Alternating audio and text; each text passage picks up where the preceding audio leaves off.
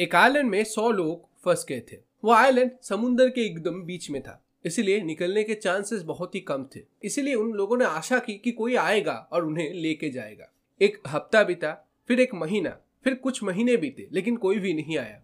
निन्यानवे लोगों ने हार मान ली, लेकिन उनमें से एक था जिसने तभी भी हार नहीं मानी। लेकिन अब किसी दूसरे के ऊपर आशा नहीं करिए, उसने खुद मेहनत की और वो जंगल में चला गया। जंगल में जाके उसने लकड़ियाँ कलेक्ट की। जो बाकी लोग थे उन्होंने ये देखा और देख के बहुत हैरान हो गए। कुछ देर तक तो उन्हें कुछ समझ में नहीं आया और फिर क्योंकि उन्हें ये चीज़ समझ में नहीं आ रही थी, इसलिए उन्होंने इस आदमी को पागल घोषित कर दिया।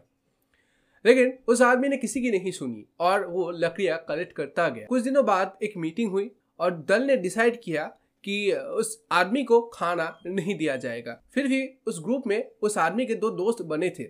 उन दोनों दोस्त ने उसको खाना दिया। आखिर में बहुत दिनों के मेहनत के बाद एक रैफ्ट बन के तैयार हो गया। अब क्योंकि मुश्किल के समय में उन दोनों दोस्त ने उस आदमी की मदद की थी, इसलिए उसने उनको ऑफ़र किया कि तुम मेरे साथ चलोगे। पहले दोस्त ने मना कर दिया, लेकिन दूसरे दोस्त ने कहा कि मैं तुम्हारे साथ कहीं पर भी चलूँगा। बाकी लोगों ने फिर भी ये नहीं माना कि वो कभी भी मॉडर्न सोसाइटी तक पहुँच पाएगा। इतनी मेहनत करने के बाद जब आपको ताने सुनने को मिले तो बहुत बुरा लगता है और उसे भी बुरा लगा। फिर भी उसने हार नहीं मानी और वो रैफ्ट लेके चला गया। आखिर में अपने डेस्टिनेशन तक पहुँच ही गया। उसने हार्ड वर्क स्मार्ट वर्क और प्रेसिस्टेंस का एक बहुत ही बड़ा मिसाल खड़ा कर दिया।